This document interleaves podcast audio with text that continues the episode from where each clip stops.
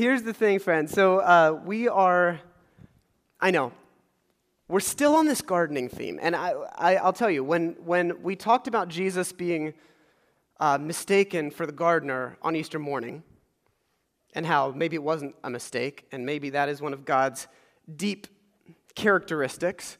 And then I couldn't kind of stop thinking about that. So then last week we dove into Jesus teaching about how he is the vine and the call and invitation to stay connected in order to bear fruit. And then I thought that was going to be done because each time Tori was like, "So are we in like a series right now?" I said, "No, no, I'm just just riffing." Um, and then this week, again, I just finally gave up because there's too many gardening images that Jesus uses that are not just the same; they're very diverse to help us understand what God's all about. So I finally just said, "Heck with it. Let's just spend a few weeks talking about how God gardens." And so, uh, so that's where we're at right now. Um, so we're just going to keep looking at these central stories, at least for this week, maybe, probably next week too, and then maybe uh, shift to some things. But since we're sticking on this, I, uh, I brought some seeds. Does someone want, who, who would like, just as a thank you for being so gracious about all of our gardening themes? Anyone like seeds, flower seeds? Yeah, come on. Just come get them. Sean, you want them? Your sister's calling you out. Here you go. These are seeds for you, my friend. Just take them, throw them in. You'll, you'll, they, they, they go really well. They're, uh, they're dandelion seeds. Uh, so they're super easy to grow. You just toss them in the garden and boom, they'll, they'll take off in no time at all. So come back and tell me how it goes. Um, so, so here's the thing in, in the scriptures, and we'll get back to that. In the scriptures, Jesus is obsessed with this one central image. And he mentions it over 100 times throughout the four Gospels. And he calls it the kingdom of God or the kingdom of heaven. And, and he, in, in his own words, he came to proclaim the good news of the kingdom of God, to say that the kingdom of God was both within people and in front of people and coming. Okay? It was an already not yet reality, it encompassed both. And the reason that that encompass both is that the kingdom of God is wherever God is king. So it can take place within a person, it can also take place among a people. Anytime that there's justice and mercy and care and redemption and forgiveness, it can also take place on a massive system when systems of, of systemic injustice are overturned and there's wholeness in some way. So Jesus is talking about what this, and, and, it, and it can happen in uh, the dream of God's future reality that we are participating in. But, but we sometimes focus so much on that that we forget that Jesus was talking most of the time about bu- building the kingdom right here and right now. So, so that's, that's uh, great. And that's kind of where we're leaning into with the symbolism and the imagery uh, that, that we look at in the stories that Jesus tells. And when Jesus tells stories, we call them parables most of the time, uh, he tells stories. A parable existed to use uh, really accessible stories and language, always with a hook or a surprise on some way. So Jesus would tell a parable, and it would often be something that people would expect or be familiar with until one moment. And then they'd be like, huh, that's different. Or they'd laugh kind of sheepishly because somebody that's not supposed to be criticized is getting a bit of a critique, or um, somebody who's not supposed to be important ends up being important, or somehow the world gets thrown upside down in some small way or some massive way. All right, so that's what a parable is. So Jesus tells a parable, and he tells this story. Um, and before, before we get into it, let me just say that um, Jewish folks were meticulous gardeners, all right? And um, I have a couple of meticulous gardeners in my family too. Uh, this was a long time ago. This is about eight years ago. Adam, turn it up, okay, brother? Uh, but uh, these two can still be, uh, be pretty good at gardening when they get into it. They're much better than I am, but this was a long time ago.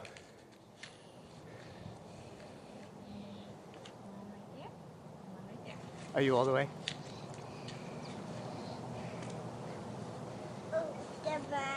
Oh, them rocks. Okay, now cover it up. Tap, tap, tap, right? Tap, tap, tap, tap, tap, tap.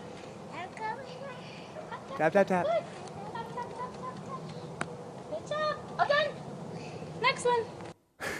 so, anyways, that's my daughter and my, my wife, um, eight years ago. And so they have always been gardeners, and they're very good. Uh, specifically, Bethany is really good at creating like neat rows and making a garden look really, really, really beautiful. And that, in many ways, was how the Jewish people approached gardening for a few reasons.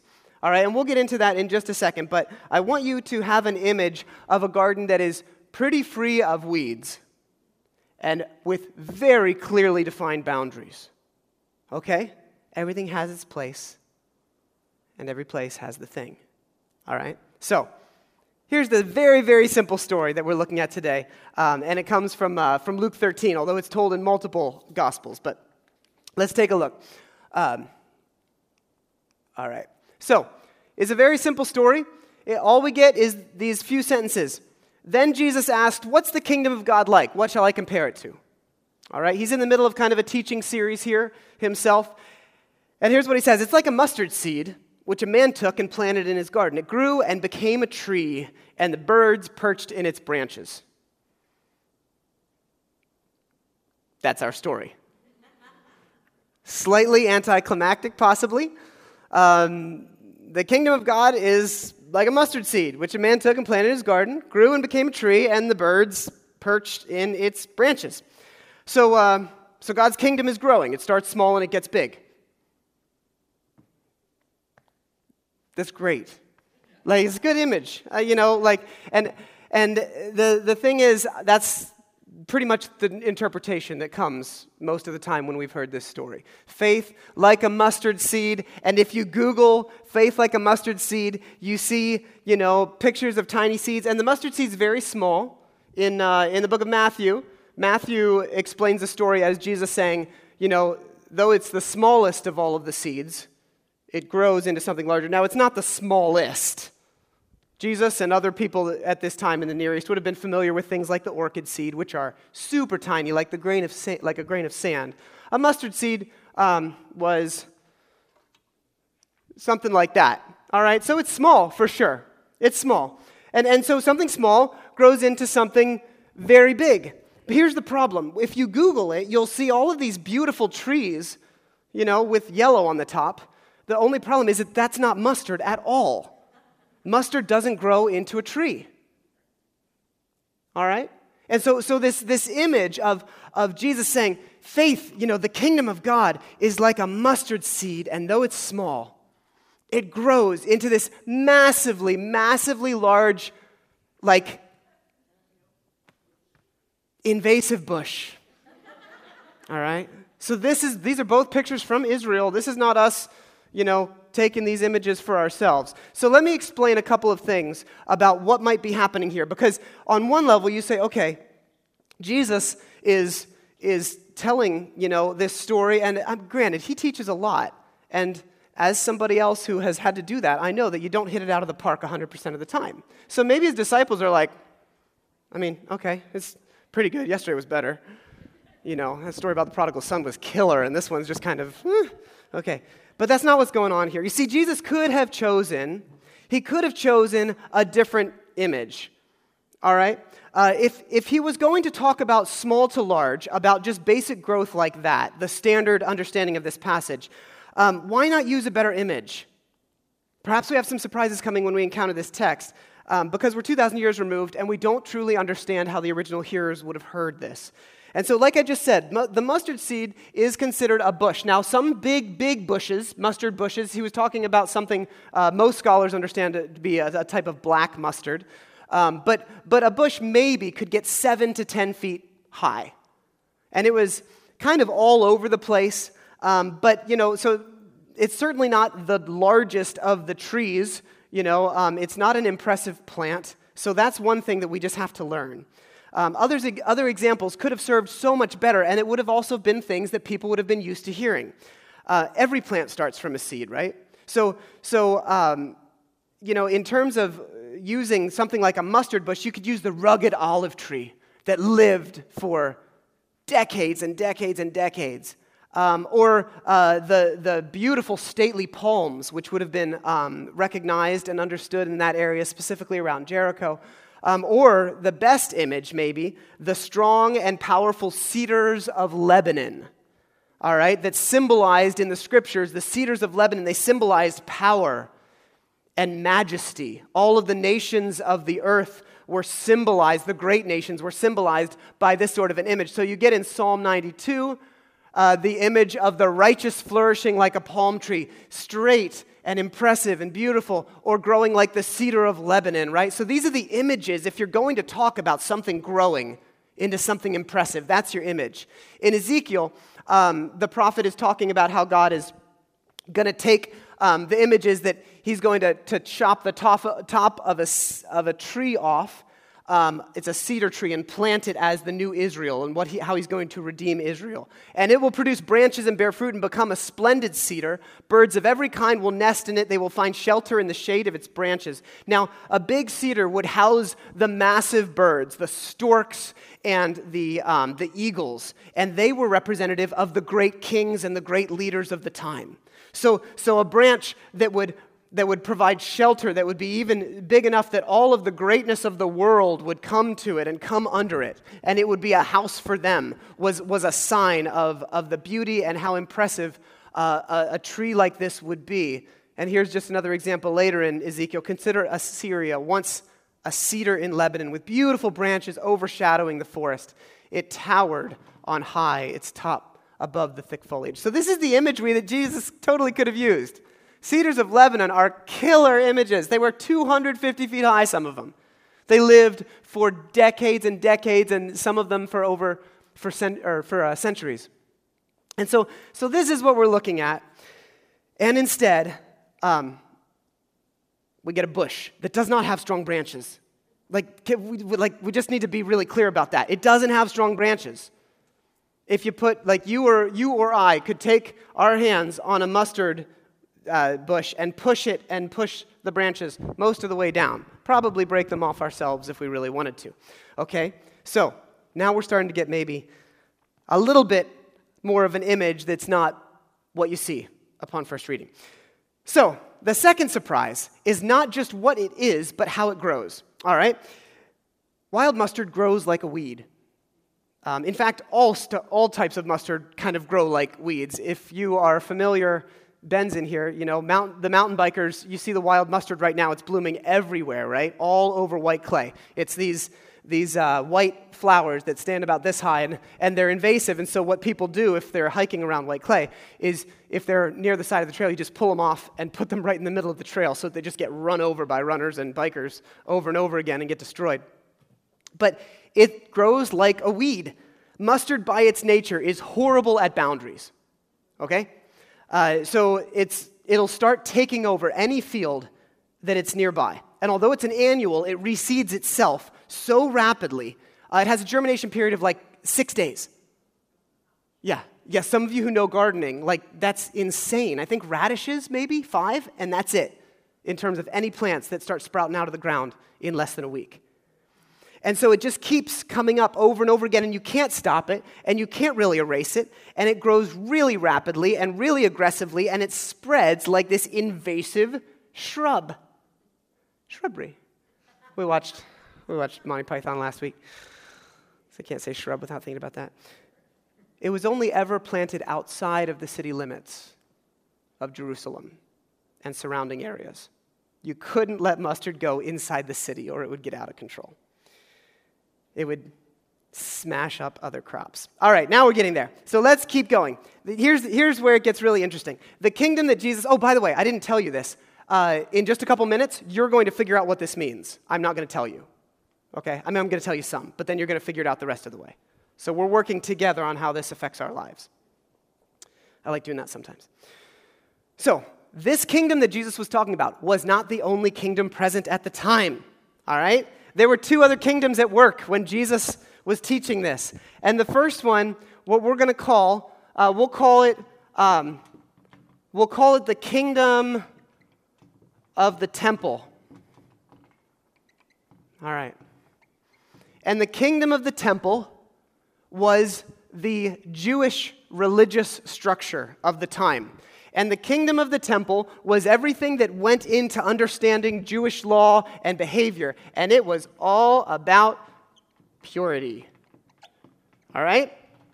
So, The kingdom of the temple cared deeply about purity. What I mean by that is that to replicate their understanding of God's purity and God's holiness, rules were put into place, many of them in the book of Leviticus, about keeping things pure. And the way you kept things pure was by not mixing things.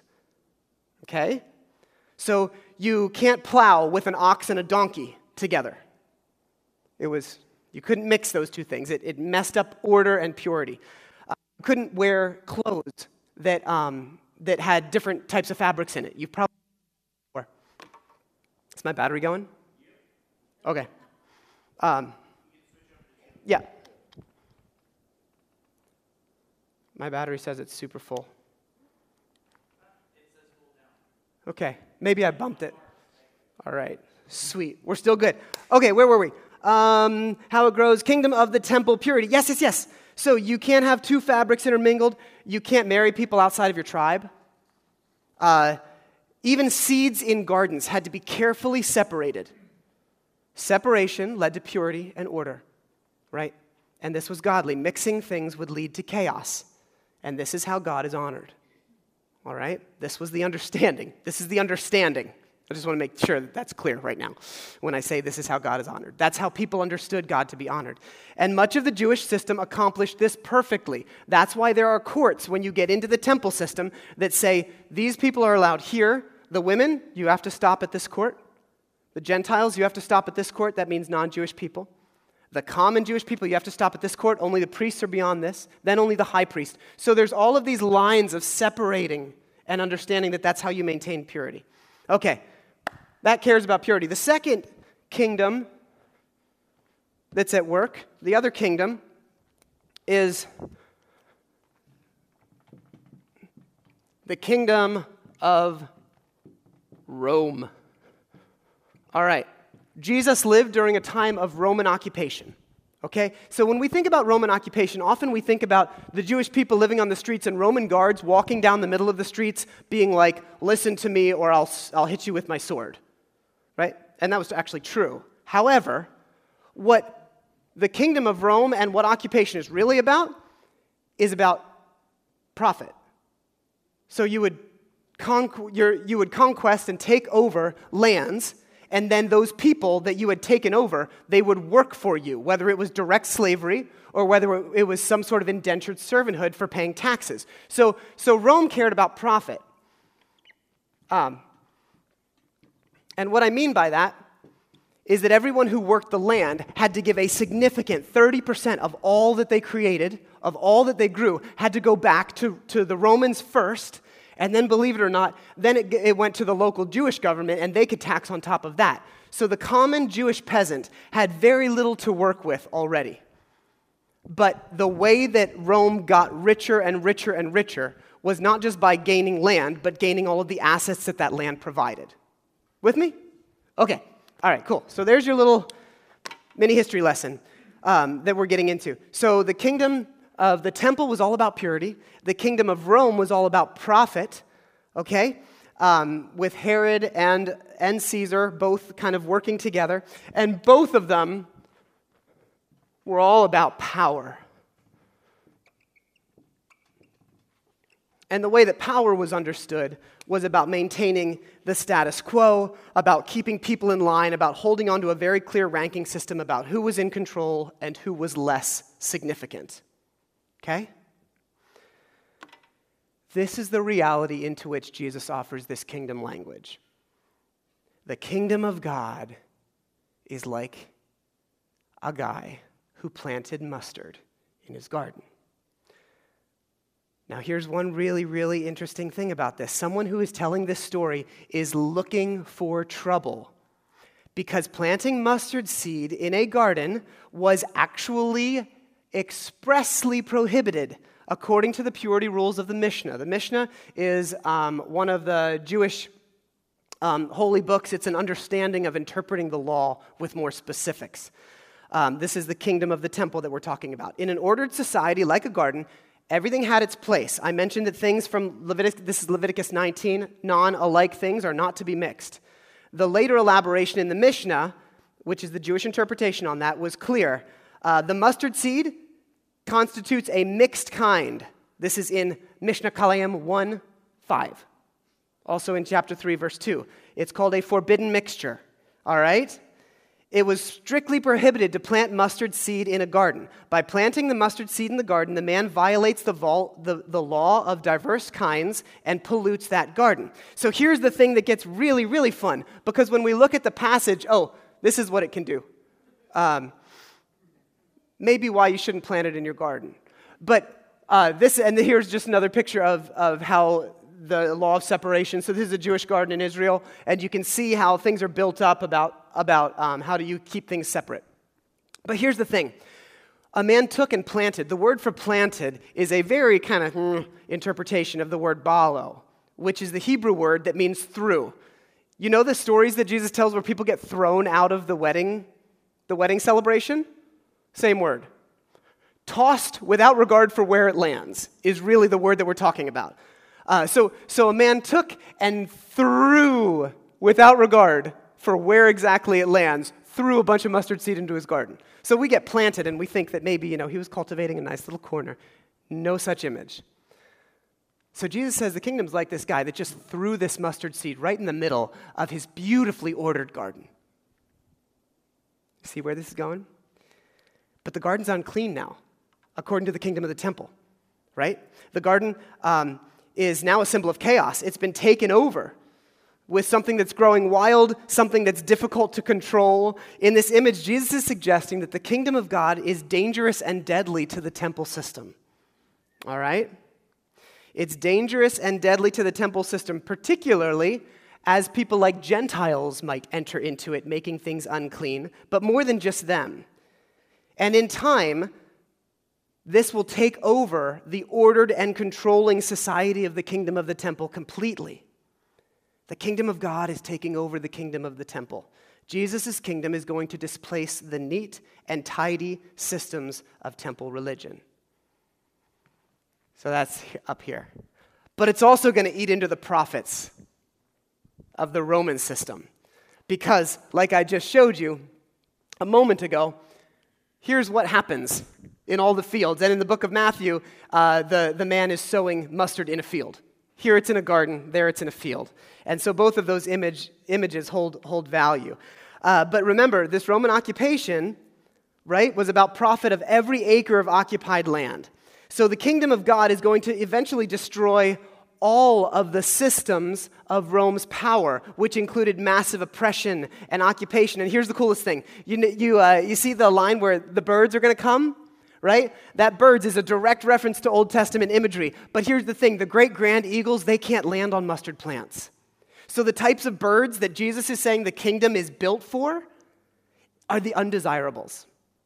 They're the small ones, the ones that people see as meaningless, the one that Jesus, is, Jesus reminds us even when two sparrows fall, God cares and notices right? So the image here is that all the pesky birds that are not the carnivores, but the ones who are the seed eaters, who are going to come in and, and kind of eat from all of the, the gardens and all of the fields, that's exactly who this is for. The people, or the, the, the birds that the Romans and the Jewish leadership want to be kept out because it messes with the system and it eats into profit. All right, are you with me here? So, all this means that the small and seemingly powerless are going to be greater than the mighty cedars of Lebanon and the nations that they represent. Even the powerful Rome is at risk. So, the kingdom of God then is a threat to destroy the kingdom of the temple and the kingdom of Rome, and Jesus is right there at the center of it. And so, the imagery that Jesus says when he talks about planting mustard in a garden is about flipping over the entire structures, about keeping people out and valuing power and control, right? And so, so what we see is Jesus knows that if the mustard gets going, it's eventually going to overtake everything else. Um, such is the invasive nature of God's love. It takes root, if it takes root, in our lives first internally within us. The real kingdom, right? Not a sanitized religious version of it, but the real kingdom of God. If that love and grace takes root in us, then it will begin to transform and hit every single part of us. There is no part of our lives that will go untouched because the nature of the kingdom within us is like a mustard seed, right? God's radical love and grace, it's going to impact everything. And then the same thing will be applied as we live that out in our world. So, so this kingdom of God that grows and spreads in such a not tame way is going to affect how we see people. It's going to affect the systems that we see out there. It's going to affect how we treat and, and, and act for redemption of, for the poor and those who are suffering. And it's so hard to stop once it gets going. And that's what I think is really important. If we just drop the imagery just a little bit here, um, the reminder that the kingdom of God, according to Jesus, is not a big tree that can be chopped down with one axe. We have a lot of systems in our world, a lot of churches and religious systems that rely on the one or two that are in power. And when those powerful people fall, the system itself is thrown into chaos. And we've seen that happen over and over.